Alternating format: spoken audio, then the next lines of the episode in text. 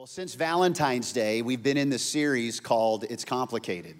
And the, the truth is, from the modern day prophet, Mr. Fred Rogers, he said, Life is deep and simple.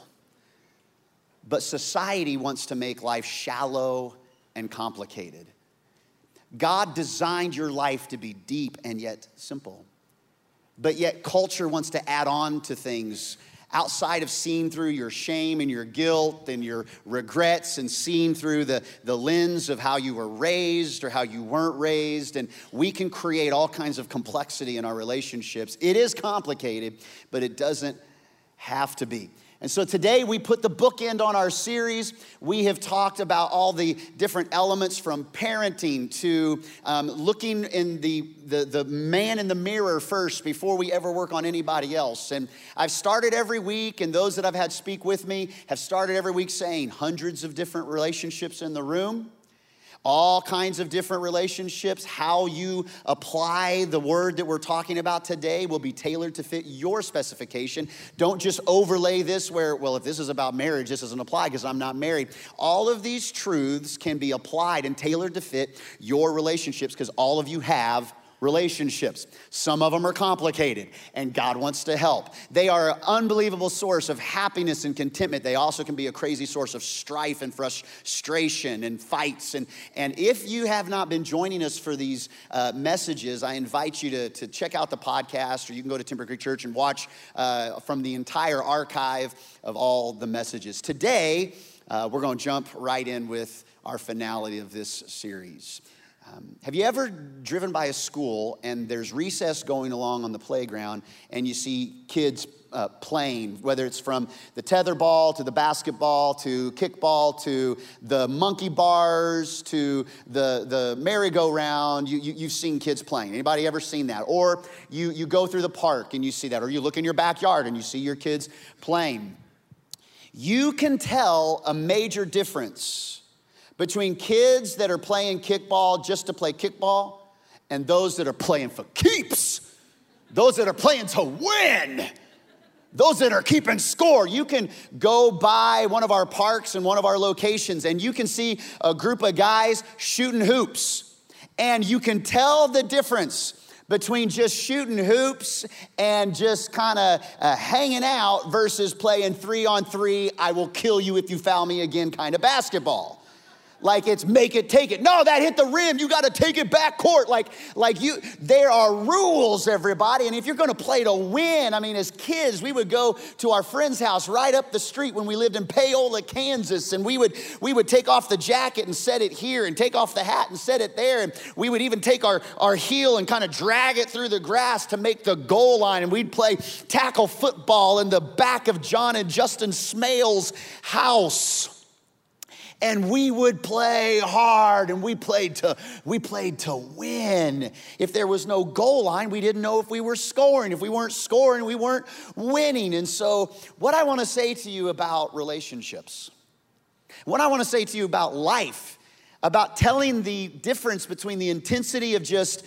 just kind of life happening to you or you being intentional with life write it down in your notes. No goal equals no win. And we know that when it comes to basketball.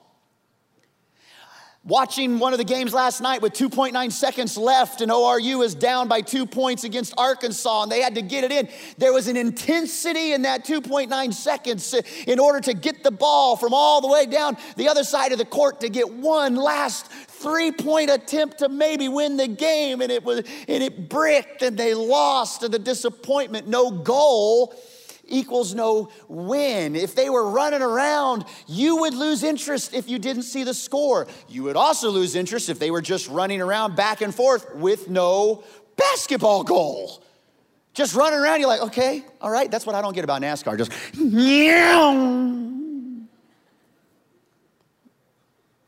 yeah, like, but even then, there's a finish line, there's a goal. No goal equals no win. So, why is it that many people operate in their relationships with no true goal in mind? So that's a question I want to start with today. What is the goal of relationships? Because there may be a goal for you and maybe a goal for me. Is there a universal, God given, God ordained, through the Word of God, the moral compass for every decision we make, for every relationship we have? Is there a Christ given goal for relationships? What is the goal? Well, you and I would probably say one of the main goals, right, of relationships is to complete me. You complete me.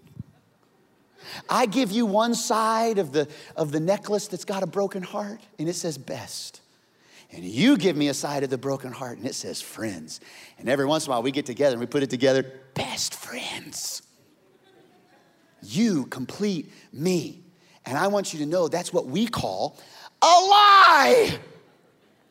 A lie. In week two, let me remind you that I said it like this if you try to build intimacy with another person before you've gotten whole on your own, every single relationship will become an attempt to complete yourself. And you wonder why they aren't meeting that need because that need, in and of itself, is not just their job to meet. We have to understand wholeness comes from Jesus and Jesus alone. Who I am and whose I am, a son or daughter of the King. And it's my significance in Him and what He paid for me to have that significance and that freedom and that love and that acceptance and that grace and that mercy that nobody else will do. They will fall short of the ability to truly complete me. So, what's the goal of relationships? It's not to complete you, it's not to complete you. Here, here, here's the biblical goal. And now, now this is gonna sound churchy, this is gonna sound spiritual. So, my goal now is to not get you just to hear a spiritual statement but for us to get handlebars on this thing so we're gonna we're gonna kind of journey to the center of this concept, we're going to add layer after layer after layer. We're going to go a little deeper today on this understanding of what the real goal of relationships is, because here's the statement The goal of relationships is that we would do everything for the glory of God.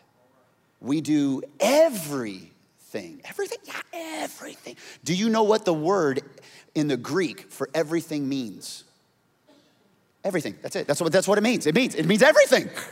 We do everything for the glory of God. You go back 400 years before Christ is in uh, the flesh on earth, and the book of Isaiah, the prophet Isaiah, the word of God speaks through him to the culture, and Isaiah writes it out like this I will say to the north and south, this is God through Isaiah, I'll say to the north and south, bring my sons and daughters back from the distant corners of the earth. Now, let me just say something to you right there.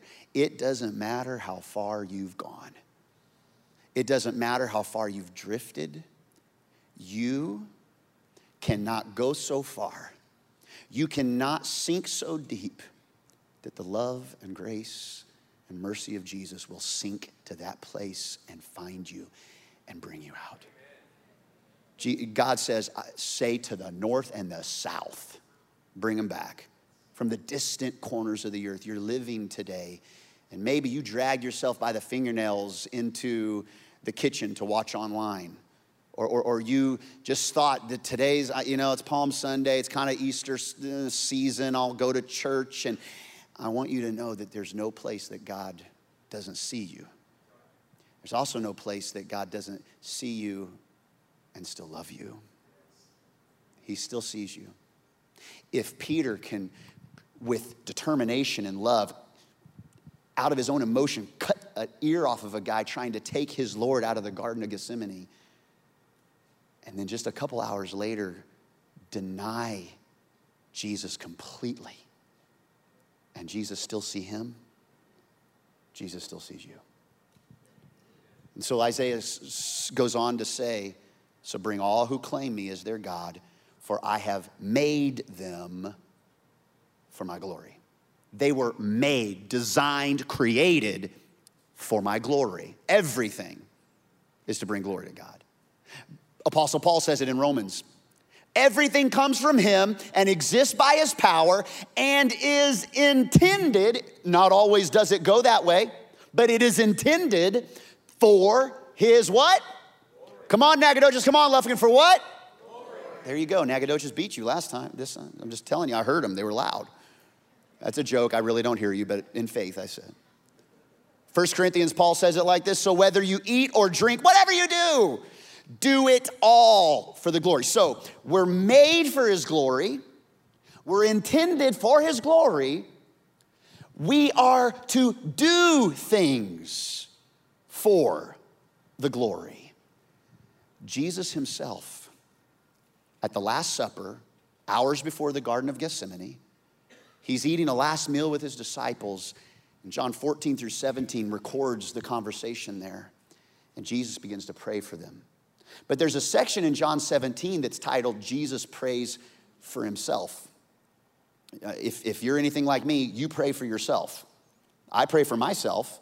I, when I was a kid, I would pray, Jesus, don't let my parents find out. I didn't understand the power of prayer and who Jesus was, right? you know, he's like, mm, that's not the way it works, okay? then it's like, oh, Jesus, oh, help me, help me remember everything I studied for at the very last minute for that test, you know? Like Jesus becomes this, this uh, uh, get me out of jail free card, you know? Um, but Jesus prays for himself. What does Jesus pray? When he's praying to God for himself, here's what he says I have brought you glory on earth. Jesus brings you glory, brings God glory on earth by finishing the work you gave me to do. So, if we're all to do everything for the glory of God, Jesus models that. Even as the Son of God, he brings his Father glory. So, you know what? You, let, me t- let me show you a good prayer to pray about yourself and about your relationships. This is a good prayer. It's not the best prayer, but it's a good prayer. Here, here, here it is God, we want you to bless this relationship. There's not a thing wrong with that prayer. It's a good one, but it's not the better one. God, we want you to bless this relationship can really come to the fact that maybe you are experiencing a lack or a pain or a block or a struggle or a frustration or just the desire things are good, you just want them to be gooder. You, you, they're good, you just want them to be greater. Like that, that's just where you are. God, we want you to bless this relationship. But also, that can come because bless this relationship because if it's not blessed, this is going to be a struggle. I don't want to go through tough stuff. Bless our finances because I'd like to have more stuff. Bless our relationship because I'm tired of fighting this battle axe. Bless this relationship because I'm just like, I'm not getting a word in edgewise. And if she would just be a little bit more quiet, bless this relationship, give her laryngitis. God, we want you to bless this relationship. It's a good prayer, it's not the best prayer. According to the word we've just read, this is a better prayer. God, we want this relationship to bless you. See, because what happens is, you see, see, what had happened is you, you swap the center of the focus. That the focus isn't that the glory of God would have you be in a comfortable relationship, but that your relationship would be so surrendered, so humbled, so laid out in front of God that the relationship would bless Him that your relationship would bless those around you because they see Jesus through you. God, we want this relationship to bless you. That's the power of true focus on giving God glory, you being designed to bring God glory. So, what is the goal of relationships? We do everything for the glory of God. But secondly, secondly, we live every day reflecting the glory of God. We live every day reflecting.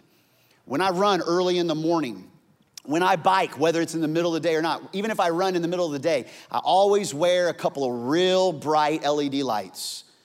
Always wear those bright lights because, as much as I think they see me, I also know they see the text that they're sending right now.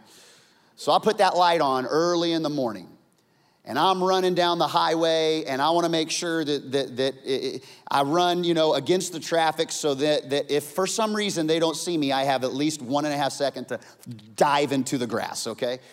But I can see when I'm running all by myself that as I, as I wear that reflector and it's so bright that it can be 150 yards, 350 yards down the road. There's a tiny, tiny little stop sign, but as my light blinks brighter, that, that, that stop sign, the back of it is, is made of that reflective material, that metal, and I can see it reflect off of there. The closer I get, the stronger the reflection is. And I want you to know that we are to live every day reflecting the glory of God. Here's what I mean. Let's go a little deeper now into the glory. Second Corinthians, Paul says, Now the Lord is the Spirit. And this is, a, this is a good churchy verse. Like if you've been in church, you've heard this. And where the Spirit of the Lord is, there is yeah, and there is, and you ought to take it to the bank. Stop living like you're not free because you're free. He who the Son sets free is free indeed, but many people are free, but they ain't living free. They ain't believing free. They ain't thinking free. They're thinking like an orphan. You're an adopted son and daughter of God, and yet you think like an orphan. God will never take me. God will never accept me. I will never have a family. And yet you're a son and daughter. You're adopted. Where the Spirit of the Lord is, there's freedom, not enslavement. And so he goes on to say, let, let, let me show you this. The Spirit is like breath. The same root word, um, it, it means pneuma, pneuma. And when you get like that idea of a pneumatic drill, that's a drill that's driven by, by air, air compression. And you get a new, like a spirit, like a, there's power in this air, this breath of God, where, this, where the breath of God is, where the air of God is, where the, whew, the Yah, Yahweh, breath of God, where the ha is, there's freedom. And I want you to know, in order to know where the ha is, you got to little, get a little closer. Trust me, right now you're good. Front row, you're good. Okay? You're good. You get a little closer and you get the ha of Jeremy, you may not be good. Altoids are my friend, okay? Preacher's got a microphone and a tin of Altoids everywhere he goes. Anyway, Spirit of the Lord is freedom. You don't have to live bound. And here's the next scripture. We know that one comfy. We know that one well. But here's the next one. And we all, or in East Texas, y'all, or in Arkansas, weans, Ewans, I don't know what they say in Arkansas.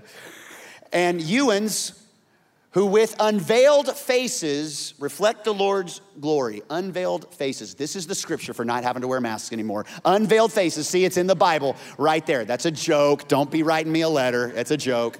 Here's what I mean. Unveiled faces, what does it mean? It means there's no block anymore. When Jesus died on the cross, not only did he pay for the sins of the world, but he gained he gave us access to God.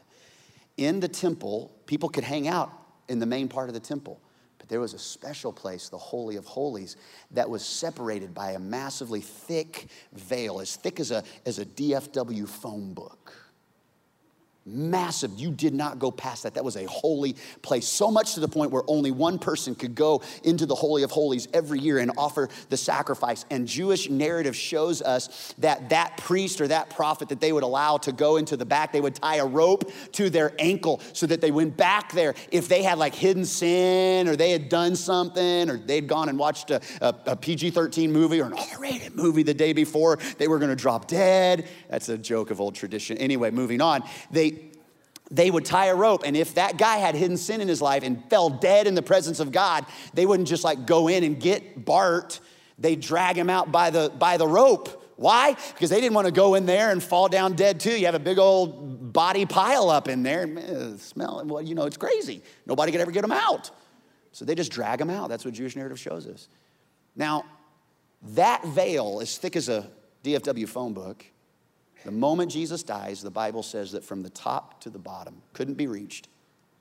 From the top of the bottom, that veil ripped in two.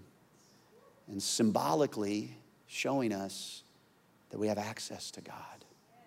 And we all, we all, with unveiled faces, you and I have access to all that Jesus is. You can go right towards him. You don't have to let someone else go behind the veil for you. We all, with unveiled faces, we are to reflect the Lord's glory. And as we reflect like that LED light, the closer we get, the more it reflects. We are being transformed. You do not just come to a church, get saved, and you are arrived, full grown in God. You never stay where you are. You, you don't stay where you started and you don't finish where you are right now. You're continually being transformed into his image with ever increasing glory. So there's more and more of his glory to be shown through your relationships day by day. The closer you get and the more you reflect and the more unveiled you live, the more ever increasing glory that the world should see and you should understand and you should see too. So if we're created for the glory, if if we're to reflect the glory, the question is what is the glory of God? What is it? And many people have relegated the glory of God to a real hot and happening church service where the worship's so great that no pastor can't even preach, where there's goosebumps, woo! Like, like where it's this environment where it's just, man, I, I felt the Shekinah glory and I heard the trumpet of the Lord. Like, like, okay, okay, that's a that's a fun, energetic service, but you can have a lot of those and have no glory. Because the glory of God is not in our expressions. The glory of God is, is simply this it is the full weight of who God is. Let me share something with you that you don't, ha- you don't have to wait for a big, powerful worship service for you to feel the full weight of God. There are times where simply laying in bed at night and calming your thoughts, beginning to say, Jesus, just reveal yourself more and more to me. And in solitude and quiet, He visits you. And you begin to feel the weight of who He is. When my kids were smaller, one of the things they love to do, they don't like to do it as much anymore because they're, I don't like to do it as much anymore because they're bigger and they're, they're harder to do this with, but wrestle in the living room. They love to wrestle in the, let's wrestle. So we get out there, we wrestle, and they're jumping on me like Hulk Hogan. And then I'm pinning them this way, and I'm counting one, Two, and they're, you know, Graham, he's like five years old. He's trying to pull his, his, his, shoulder off the mat. And uh, two, and then, oh, he gets me and I fall down and he jumps on me like, oh, I didn't expect that one, you know? And, and he's got me pinned and he's like, one, two. I'm like, no, I can't, I can't. Three, and he wins. He's like, yeah. He didn't know it, but he wasn't getting my full weight was he? I was holding myself back. Now he's 12 years old, and, and uh, every once in a while, the other day he came in and said, Dad, can I punch you in the stomach as hard as I can? and I said, Yes, if I can punch you in the stomach as hard as I can. And he goes, Okay, no, no, no. Why? Because he knows, he knows he hasn't experienced the full weight of who his dad is. Your, your words, you got to be careful with your words. Why? Because your words carry a lot of weight. We are, we are overcome with things that have to do with weight, measuring ourselves. I gotta lose weight. Oh man, I gotta gain weight. The other day in our bathroom, my wife stepped on the scale, and behind her, I just went like that, and I pushed on it, and she went, Oh my goodness. She was feeling the whole weight of who she was and who I was, and she didn't like it. She's like, What in the world have I been eating? You know? When we experience God and His glory, do you know why people don't go to church? A lot of them say it's because it's full of hypocrites, but they go to Walmart and they go to Home Depot and they go to family reunions, and all of those are full of hypocrites too. Here, here's why a lot of people don't go to church. Because when they see you and they see me, there's been times the last thing they've seen is the full weight of who God is. And they've seen the weight of our own stuff, the weight of our own frustrations, the, the weight of our own uh, short fuses, the weight of our own um, criticisms. But if we would show and declare and intend and be made for his glory and do everything for his glory, it is amazing what the world would see through the church. What's the glory? The full weight of God. So if we're to made intended for his glory, if we're to do his glory, if relationships are to bring him glory, if that glory is the full weight of who God is, what does that actually look like on a daily basis? What does that look like? Well, let's go one layer deeper. Are you with me so far? Okay, let me go one layer deeper on now that we've talked about what glory is, why you're to bring him glory, what does it look like on a daily basis? Well, the book of, of Revelation is written by John, who also wrote the Gospel of John. And he, because he was a follower of Jesus, when he wrote John, he was actually exiled to the Isle of Patmos. A little island, he's by himself, he's exiled, he's got nobody, it's just him, and he's got a volleyball. Wilson. And no, that's a, that's a movie, that's not John, that's not in Revelation. He, he gets a visitation from Jesus and he begins to write down feverishly all the different elements. And when you read Revelation, it is crazy all the depths of imagery and colors and vibrancy and what? And you got seas and you got blood and you got trumpets and you got bowls and you got angels and you got serpents and you got white horses and you got seven horses and you got apocalypse and you got, ah, it's crazy. But it's all little pictures revealing who he is and how he's coming and the depth of who he is and John is trying just to get it all. And there's this moment where he sees inside the throne room where God is. And he begins to write. And see, his words don't make all the sense to English language or any language. It's because God transcends language. It's also part of why the, this idea of being immersed in the Spirit beyond salvation, where Jesus lives inside of you. And in the day of Pentecost, there was this immersion, this baptism of the Holy Spirit, and they spoke in different tongues. There was an actual language they were speaking then. But then later on in the New Testament, one of the gifts of the Spirit they were experiencing was like a heavenly, a prayer language. And it was available to, to all believers believers and they were praying. Why, why would language even be a deal? Because God transcends language. Like there's not a single language that actually communicates the beauty and bigness of God other than God communicating himself. So what does it look like? This is like in a like a language that we're trying to understand, but he says in the center around the throne were four living creatures.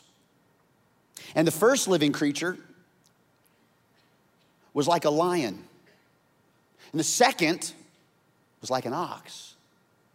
The third had the face like a man. These, these weren't lions and oxes and man, oh my. They were like a lion and like an ox and like a man. And the fourth creature was like, like a flying, like a flying eagle.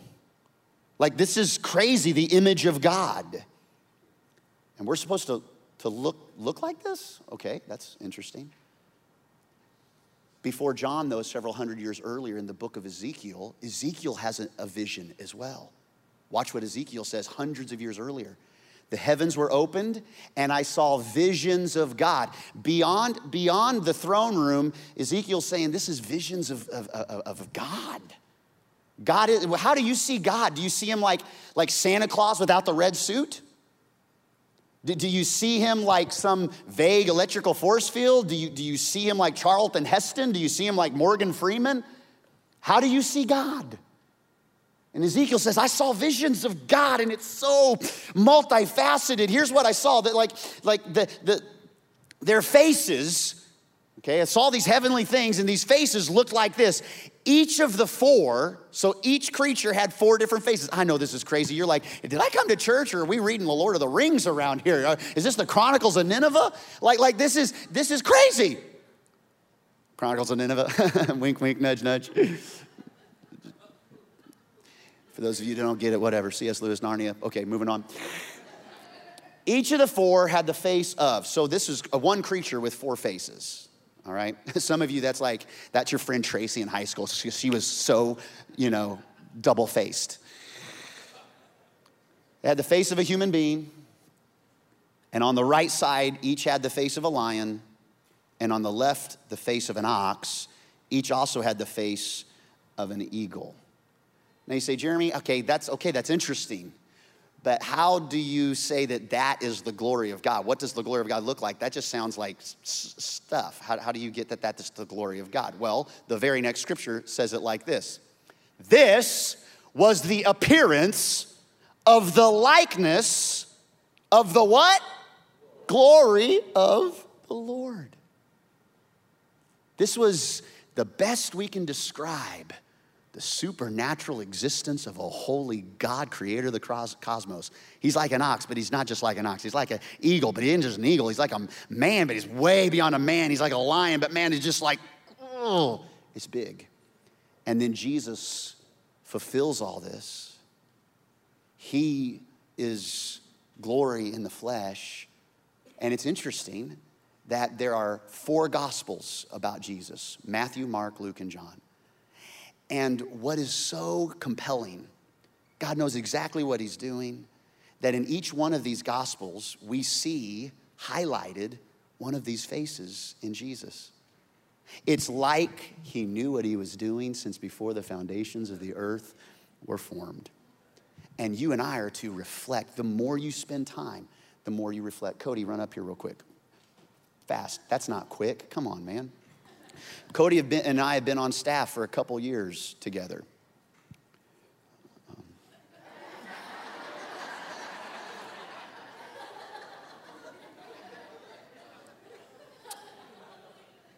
we did not, uh, we didn't plan to dress this way.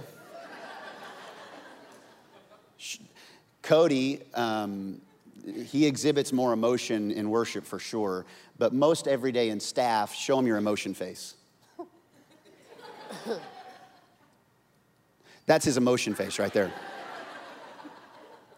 And this, this is his fun face.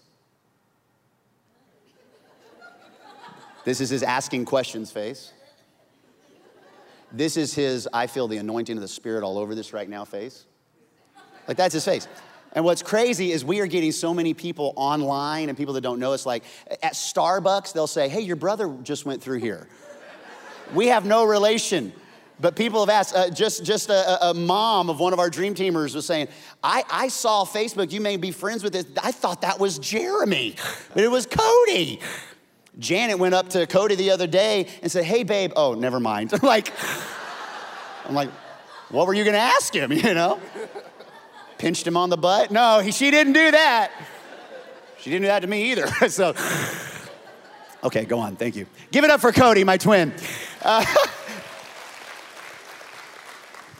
What's so funny though, the more that we're around each other, we pick up some habits or we talk, but that's like with anybody. The more you're with your spouse, the more you, you may think what they think. You may even start looking like each other. Who knows? That is a sad thing for Janet. But, but what I'm saying to you is the Gospels reflect Jesus in different ways. So the rest of the time we have, don't got a lot of time, let me give you these four faces and what they mean for you and me and how we reflect these faces. The first face is the ox.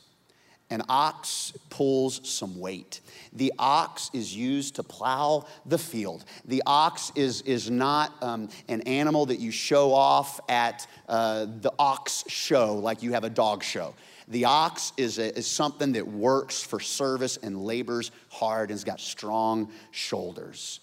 The ox is also in the Bible representative of sacrifice. The ox would be sacrificed to cover sin. When Elijah calls Elisha to follow him as a protege, Elisha, before he can follow, he breaks down his plowing equipment and he kills the oxen and he lays it on the field, on the, on the plowing equipment and sacrifices the ox. There's something powerful about the ox in the Bible. And part of who God is is like the ox. And here's what's crazy it's the face of a servant that pulls weight that you cannot pull, that gives blood that covers your sin. We see the face of a servant best through all the Gospels, but in particular in the book of Mark. Do you know that every gospel starts with a genealogy? This person begat this person begat this person. It's all ancestry.com right there at the front of Matthew, Luke, and John. But Mark has no genealogy. Why? Because the intention of Mark is to not show the pedigree of Jesus because nobody cares about a slave's pedigree. Nobody cares about the pedigree of a servant. And Mark is showing us that he is the ultimate servant.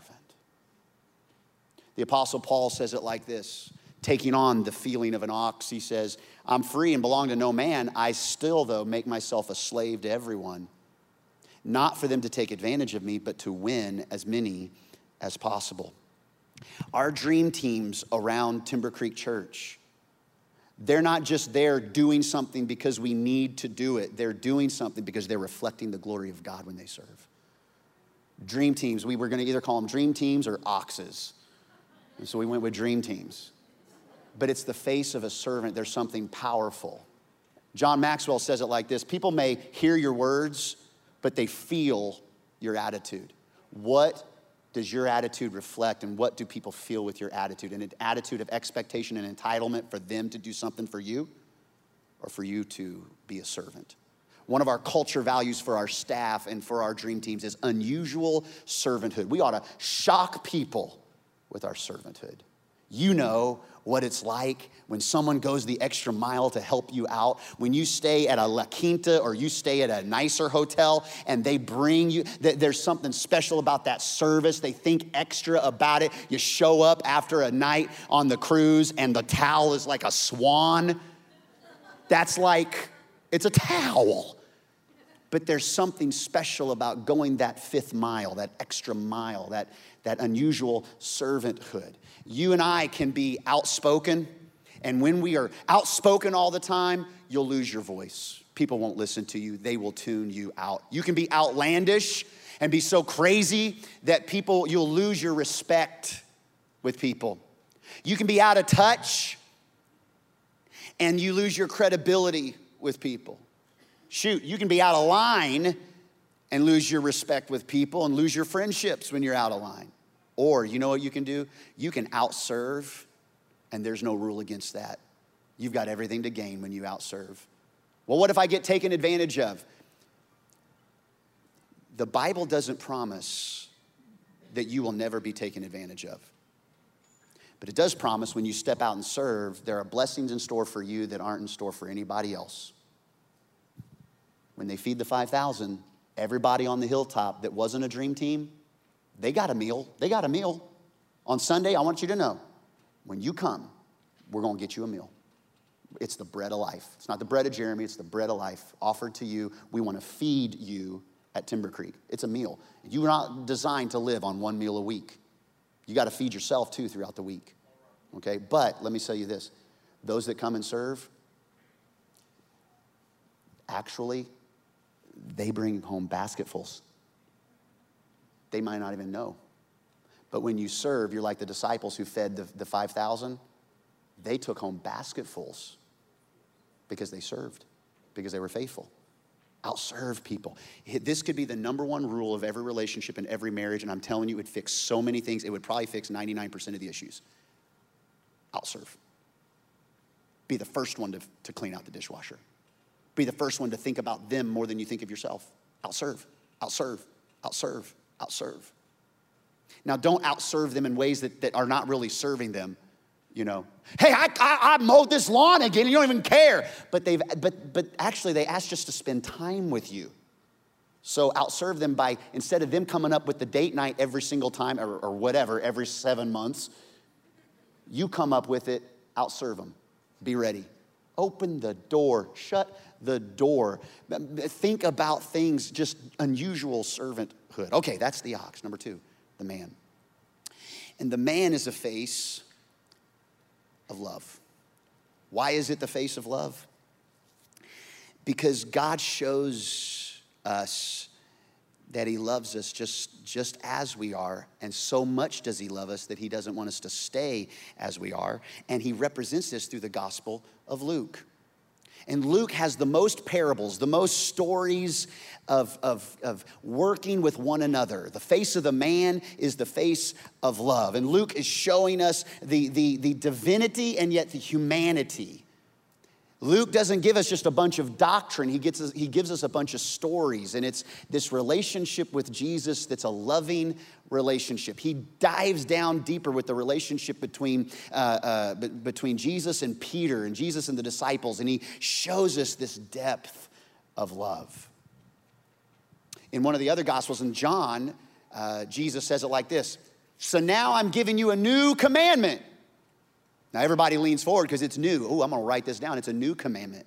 But the commandment he's about to give them isn't new. It was written a thousand years earlier. Is Jesus a liar? No. He's telling the absolute truth because they were following all the commands as much as possible of do this and do that, keep your nose clean and walk a straight line, and make sure you don't do this on the Sabbath, and make sure you don't eat that, and make sure you don't do this. And he says, Here's a new command I give you. Well, what's a new command? It was an old command, but they weren't following it. That's what made it new. What made it new is they weren't following this commandment. And here it was very simple. He says, Here's the new commandment love each other. Love each other. Have the face of love. That's what God is. So many people have only been shown a face of judgment, and God's mad at you, and that is not the full bodied, even close to what God's face looks like when He looks at you. He's holy, He detests sin. That's why he loved you so much, he would give the most valuable treasure in heaven to pay for that sin. So, how do you love each other? How do you show that in a practical, handlebar kind of way? When it comes to your family and your children and your spouse and your relationships, see people as they could be. Some of you, all you see is what you see, and what you see is what you get. But you've got to see people as they could be. Do you know that's why we discipline our children? Is not because God's mad at them or I'm gonna give you something to cry about. It's because you see them as they could be. And if you don't course correct them where they are, they may be stealing the cookies now out of the cookie jar. If you don't correct them, you're gonna be like they're gonna be, you know, stealing the truck out of the parking lot. So you see as they could be, not as they are. You say then what you see. Say what you see. Speak to their potential, not their problems. I tend to rise to the expectations of people. So if my wife has low expectations, I tend to rise down to that level. If she has high expectations, I, I want to rise to that. How many of you, just in a moment of honesty, um, you would say that probably growing up um, in your home, maybe you didn't, maybe your potential wasn't spoken to, but it was more your problems, or frankly, like it was more you. you I'm gonna tell you if you do something wrong, not so much if you do something right, or maybe you didn't have very many potential strong, encouraging words spoken to you by, by a mom or a dad. Anybody in this room feel that way? Yeah, keep, keep them up.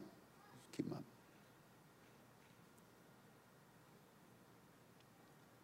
Yeah.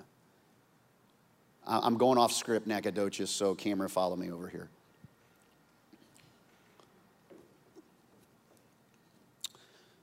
Um, Rob, stand up. We've served alongside each other. You've been a deacon for many of the years I've been on this staff. And you've raised five boys. In fact, one of them's calling you right now. but we're not we're going to ignore that call. Um, I know your boys ain't perfect because you're not perfect and I'm not perfect and nobody's ever raised perfect kids, right? Um, even God Himself had two kids that weren't perfect. But I tell you what I have seen in you is, is a love for your family, a love for me. You're an encourager. There's not a single person, maybe besides my wife, that has sent me more encouraging texts. So even though you didn't grow up with that, you reflect the glory of God when you encourage and love. And thank you. Thank you. That means a lot to me. I love you. Thanks, Jeremy.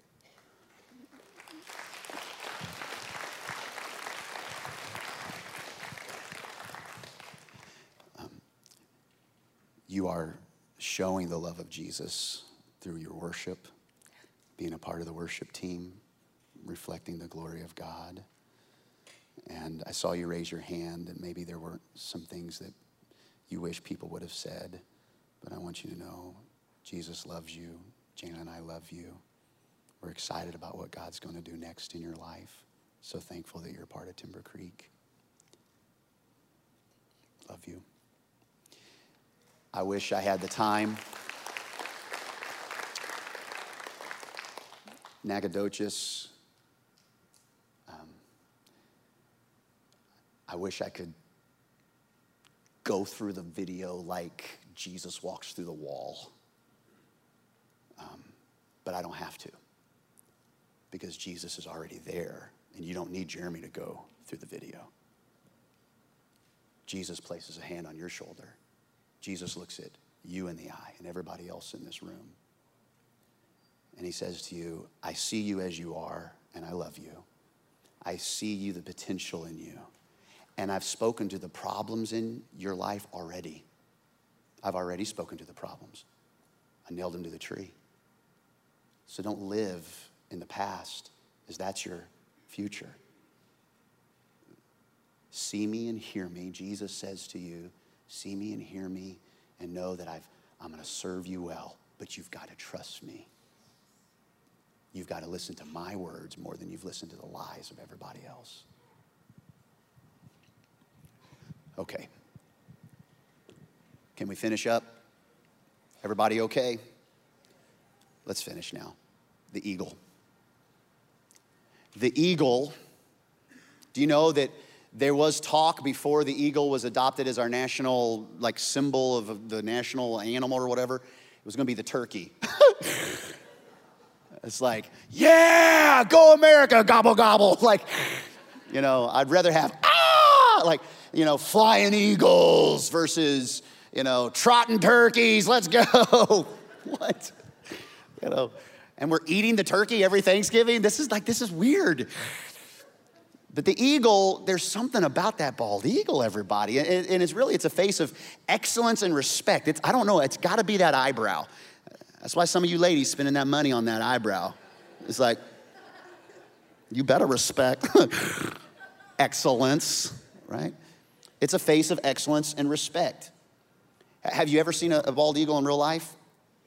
Um, just majestic, right? And, and uh, we don't have very many of those in East Texas, although I have seen some pictures online of some friends that live at Sam Rayburn that have seen some bald eagles in their backyard.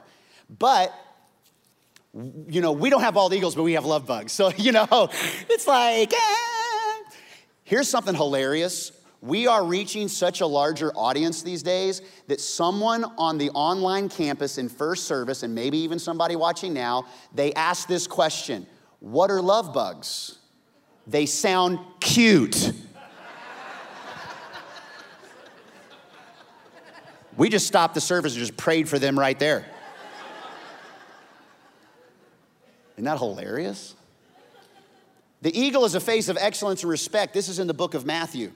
Matthew is writing to the Jewish audience, and his genealogy is all to show that he is the Messiah, the anointed one. Messiah is the Hebrew word that means anointed. Uh, Christ, Jesus Christ. Christ is the Greek word that means the anointed one. So when we say Jesus Christ, it's not like Joseph's last name was Christ, like Joseph and Mary Christ. It was Jesus Christ, the, Jesus the anointed one. And the book of Matthew is meticulous about showing Remember how scripture said the Messiah would look like this? This is what the Messiah did. Remember how it said the Messiah would come like this? This is how Jesus came. Remember what the, the, the, the scriptures say about this? And so it was meticulous Later on in Matthew, Jesus himself would say, Hey, you, you show excellence and respect this way. He says, You're the salt of the earth.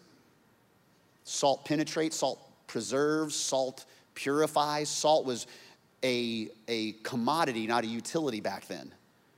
People would be paid in salt. Same word for salary, salt and salary, same, same root words. Salt had a very special community benefit. But what good is salt if it's lost its flavor? Can you make it salty again? No, you can't. In fact, it's basically just becomes a, a cheap rock. It will be thrown out and trampled under, underfoot and worthless. You're also like the light of the world. You're a city on a hilltop that can't be hidden, but no one lights a lamp and then puts it under a basket. It's not what you do, Jesus says. Instead, a lamp is placed on a stand where it gives light to everyone in the house. In the same way, you ought to be a lamp on a stand. You ought to be a light in the world. You ought to be salt in the earth.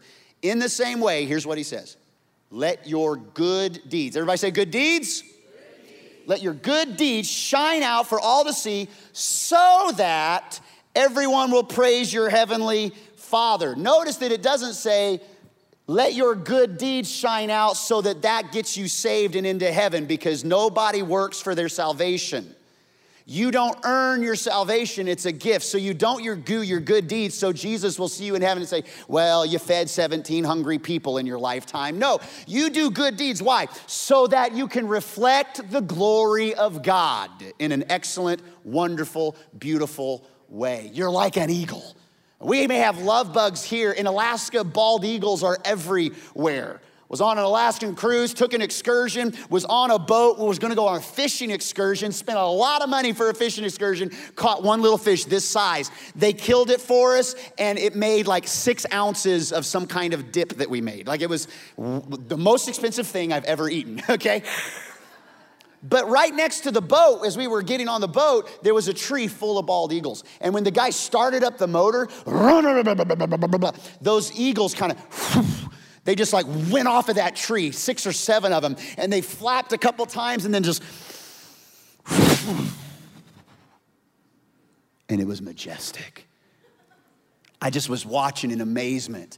The guy from Alaska, he just seen it every day. I, I, didn't see, I don't see things like that every day. And I was like, my country, tis of the. As you get out there with excellence, like, we want to do things with excellence around here. Excellence honors God. Excellence honors God.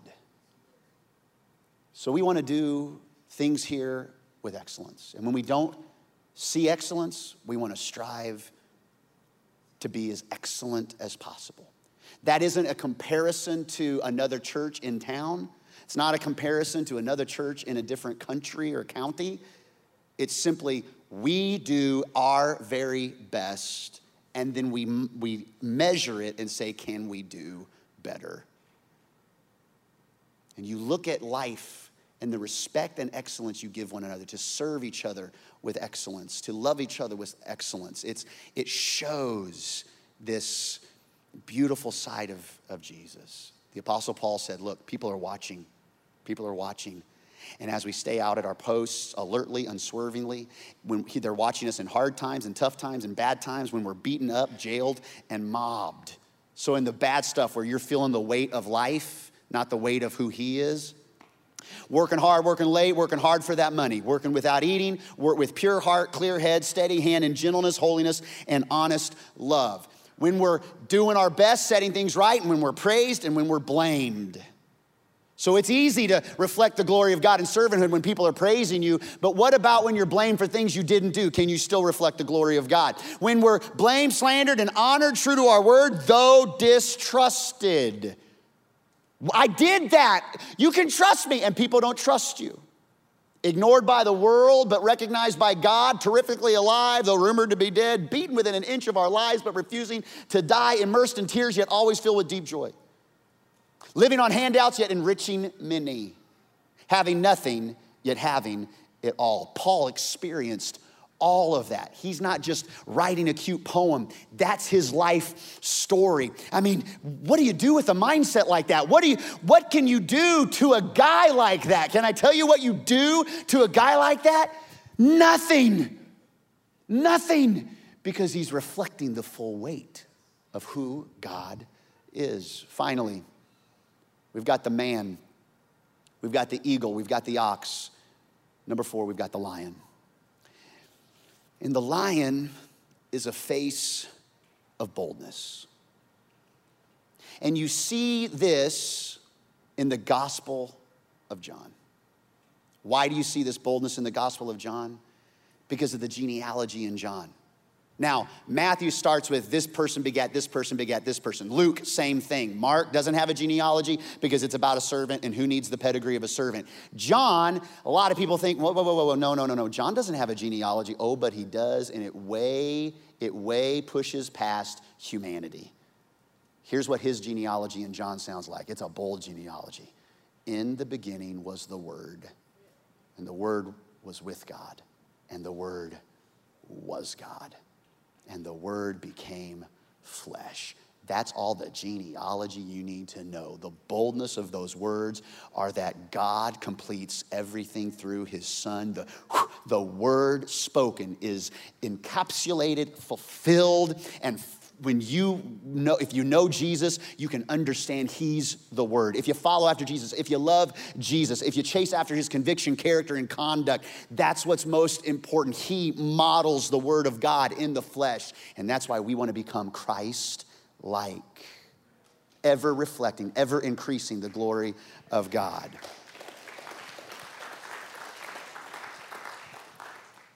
Bible says in Proverbs, the wicked run away when no one's chasing them. That's like me and my brother when my mom would say, wait till your dad gets home, and we would hide in the closet. The wicked run away. but the godly are bold as lions. They stand strong, bold in their beliefs, bold in their actions, bold in their love, bold in their surrender, bold in their sacrifice. But can I tell you what the greatest boldness would look like for you and for me? The author of Hebrews says it let us approach the throne of grace with boldness so that we may receive mercy and find grace to help us in time of need. Every single week, I've been saying, if you're stacked with enough humility, you can learn from anyone at any time about anything.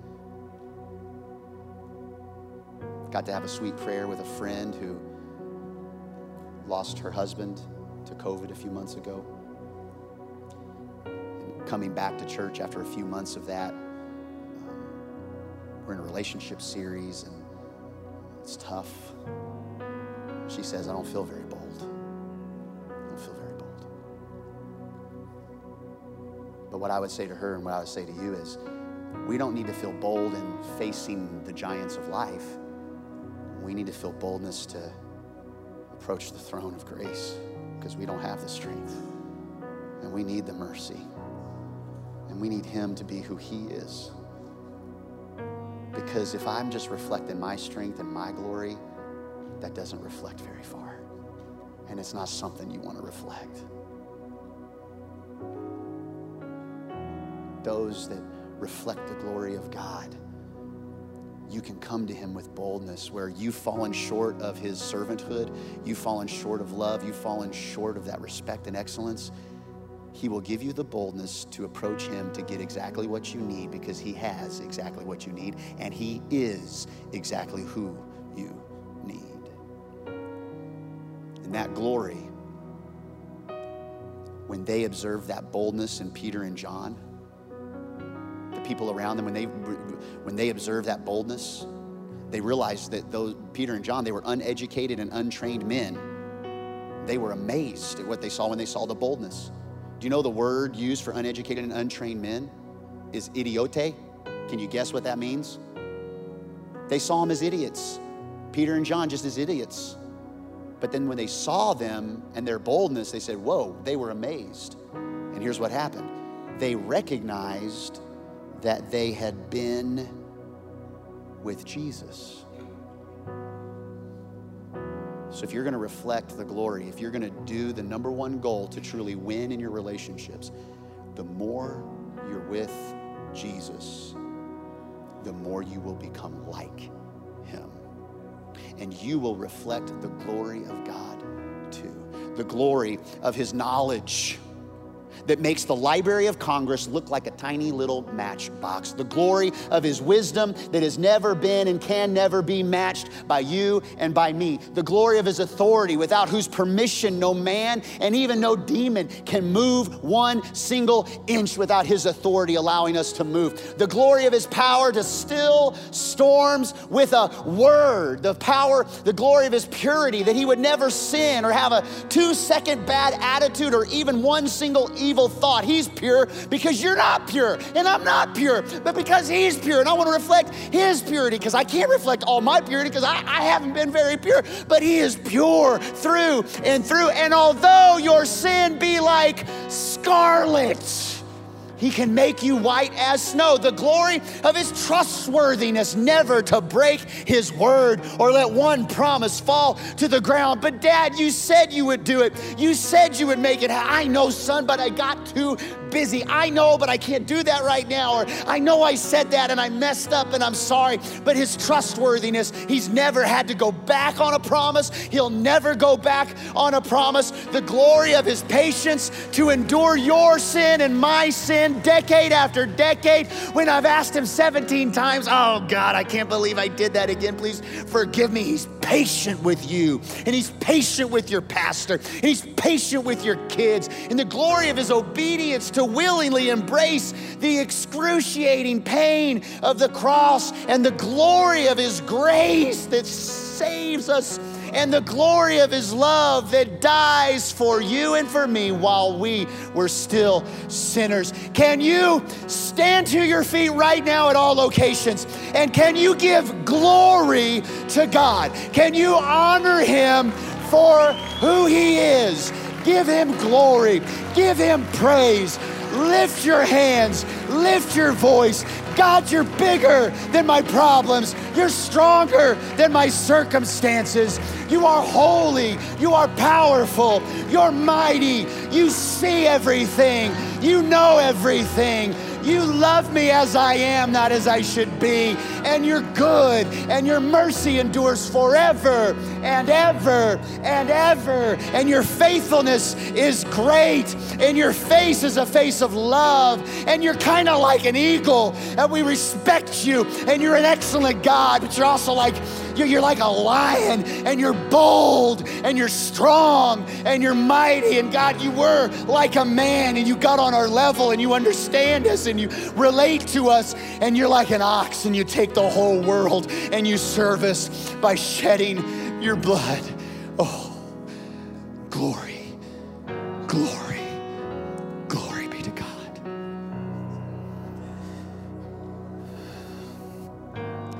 And the Bible says,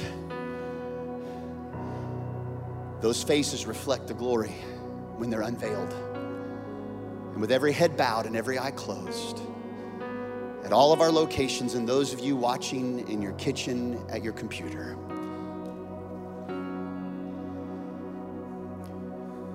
all of us have a veil. It's the veil of our sin. Some of you are wearing the veil of shame, regret, disappointment. When it comes to your relationships in your heart and outside in life, it's complicated. But Jesus wants to remove the veil. And it's not about you and another human, it's about you and this glorious God. And so, right now, I'm inviting you that if you need to invite Jesus to remove the veil of sin in your life, to be your Lord and Savior, you'd simply say it like this Jesus, I surrender to you. I believe you are who you say you are. Help me become more like you so that my life and my relationships would show people who you are. And would you start with me? with eyes closed and heads still bowed, if you're here and there's a, a reflection of who God is that, you know, when, I, when you look at your life and I look at mine, you're coming up short. Whether it's excellence or love or servanthood. And I invite you that, that you would just reach a hand to heaven. And say, Jesus, thank you for not leaving me here by myself, but God, I embrace, I receive. I stretch my hand out and I touch your hand, and I know that you will guide me. I know you will help me. I want to become more like you. In all of my faults, in all my circumstances, in all my imperfections, I put my trust in you. Thank you, Jesus. May I become more and more like you and show your glory to the world. And everybody everywhere said, Amen.